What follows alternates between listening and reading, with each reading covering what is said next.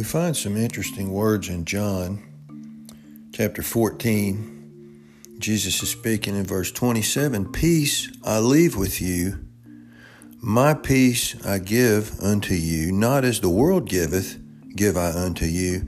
Let not your heart be troubled, neither let it be afraid. So he says, I give you my peace. And I was thinking about how blessed the Christian life really is in the sense of the blessings that we get under under the Old Testament law, the Abrahamic covenant and the uh, covenant Israel had with God under the law, they would obey Him and, and live by faith that He would give them earthly blessings of all kinds, and that they would be blessed and have all the benefits.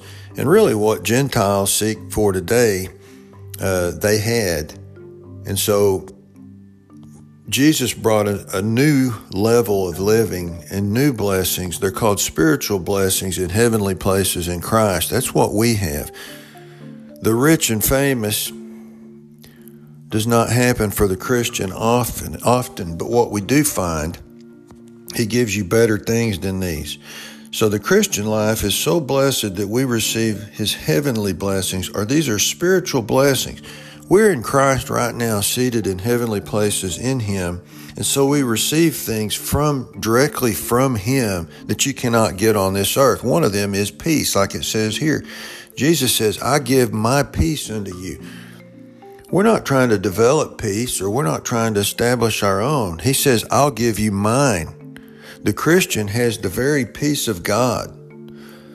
Listen to this verse. These things have I spoken unto you that my joy might remain in you and that your joy might be full. Here, once again, the word joy comes into play, and Jesus says, I'm giving you my joy. It's this is my joy. We're living off of his joy, not ours. But then once he gives it to you, it becomes yours. My joy I give to you that your joy might be full. So we have his joy. The Bible says he gives us his righteousness when we are saved. We don't have our own. It comes from Him. We have, we receive His love. We have His love. So we have His peace, joy, righteousness, and love. We have the very nature of God, according to 2 Peter chapter 1. He gives you His divine nature. You get a piece of Him. And I love this because He said the world doesn't give you this and the world can't take it away. The Christian needs to learn to live the blessed life that Christ affords us by understanding we don't have to have signs and wonders and wealth and riches and everything go our way. We have something so much better. We have the elements of heaven available to us while we're down on this earth. So that sets us apart from this world. It sets the Christian apart. It kind of uh, bewilders me and alarms me that many Christians don't even understand this concept and they're still looking for what the world wants. They want to develop peace their own way and happiness rather than joy. And they want money more than God.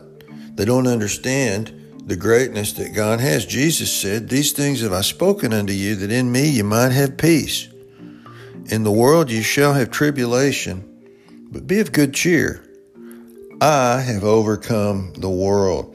So we have a benefit that the lost don't have, and we have a benefit that even the Old Testament saints did not have.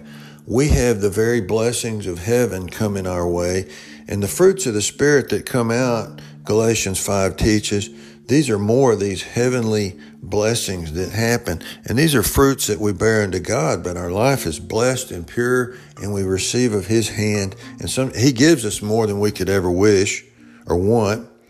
God is so good, but the true blessings are the elements of heaven given to us. So let's enjoy and appreciate spiritual blessings in heavenly places in Christ. Thank you.